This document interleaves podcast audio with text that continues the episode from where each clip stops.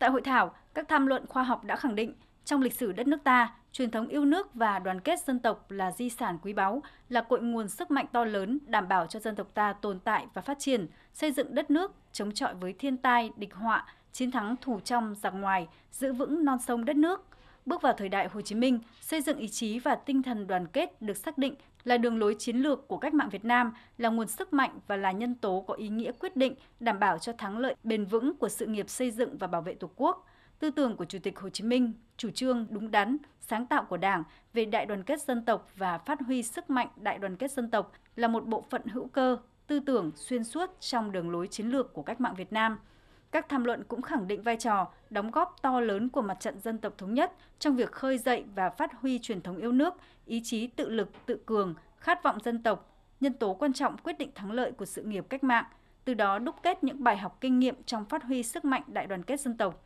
Trong đó, bài học xuyên suốt là phải luôn quán triệt, vận dụng và phát triển sáng tạo tư tưởng đại đoàn kết của Chủ tịch Hồ Chí Minh và đường lối chủ trương của Đảng về đại đoàn kết dân tộc phù hợp với điều kiện, hoàn cảnh trong từng thời kỳ lịch sử.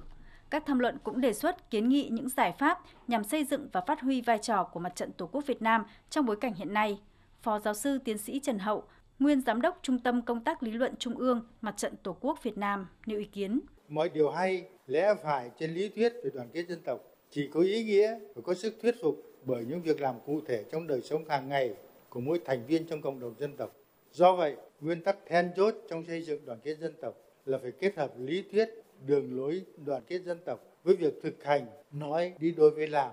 của việc thực hiện đại đoàn kết dân tộc. Tách rời nói và làm, tự nó sẽ vụ định ý nghĩa của đoàn kết dân tộc. Khi đó, đoàn kết dân tộc trở nên hình thức, xói mòn lòng tin của người dân, dẫn đến hậu quả khôn lường.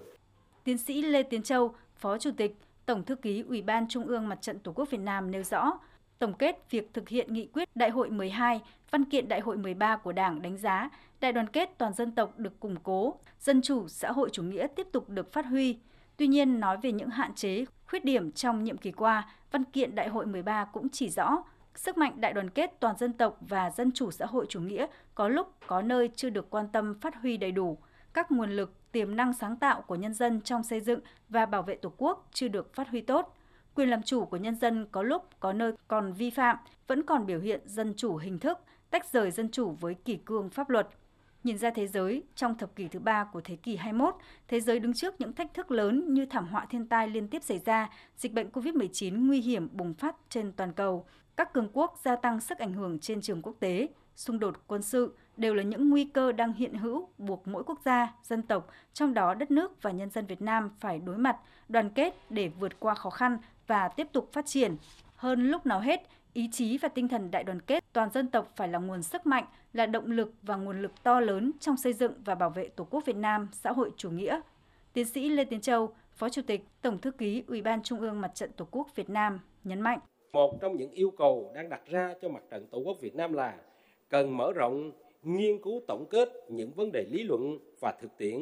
về đoàn kết và đại đoàn kết toàn dân tộc qua nghiên cứu giúp chúng ta có cơ hội hiểu thêm được giá trị cốt lõi của tinh thần đoàn kết, đại đoàn kết toàn dân và đại đoàn kết toàn dân tộc. Đồng thời là dịp để chúng ta cùng nhìn lại vai trò, sự kế thừa truyền thống,